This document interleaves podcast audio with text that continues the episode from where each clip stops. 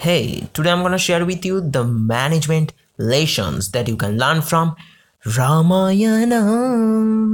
And then I'm 200% sure that my friends are like, hey, you and management skills? It sounds like Donald Trump is giving a speech again about Swami Vivekananda. it's so funny.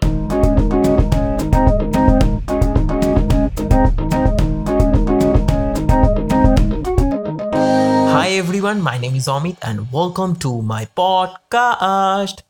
See, honestly saying, mm, I have never read Ramayana deeply, though I know the main plot. But thank God, in the last year's lockdown, I have watched the great, the legend TV series, Ramanand Sagar's Ramayana. And I want to give a short disclaimer that those who hate reading like me, just go and watch the series. There are total 78 episodes and are available on Disney Plus Hotstar. And I hope it is not premium. Just finger crossed. Now, after watching all that 78 episode, what I have learned that mm, there are basically five management lessons that you can learn from Ramayana. First one is don't judge a book by its cover.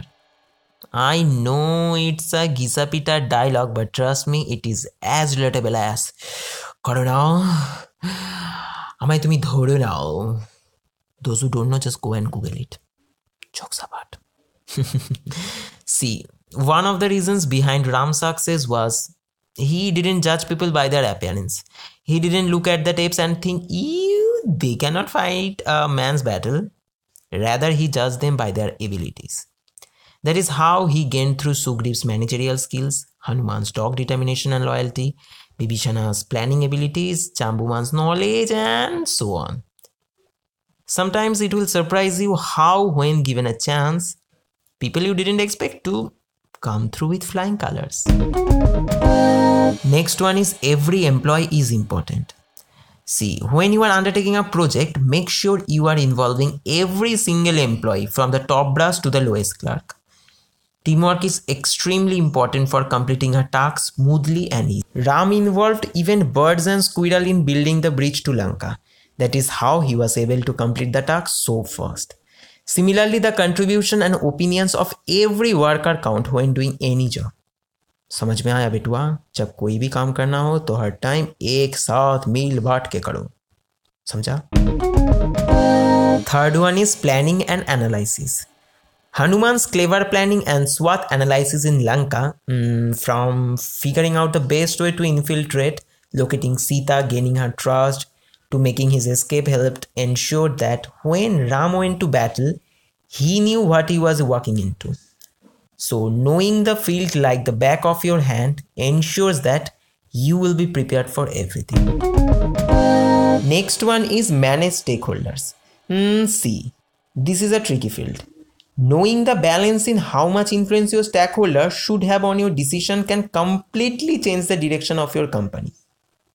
Mm, in Ramayana, Kaikeyi's stake in the throne led to the derailment of Dasharath's ruling plan.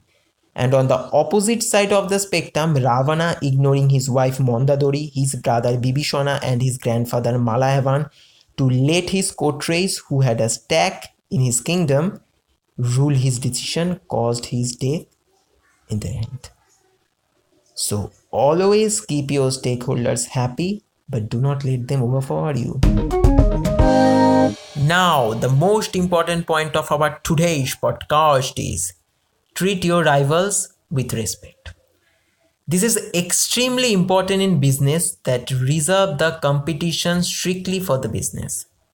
When it comes to general conduct and etiquette or when meeting your outside work, treat them with full respect. Often it is these very people that will help you in a fix. In Ramayana, the case of Vibhishana is a great example. Even Ravana gave Ram great administration advice before dying because Ram respected him. Ram doing the last rites of soldiers on both sides equally was a great example of this stance of Ram. And here it ends, and this is it for today's episode. Thank you for listening. This Gyani Baba's Mahan Gyan. and I will be back soon.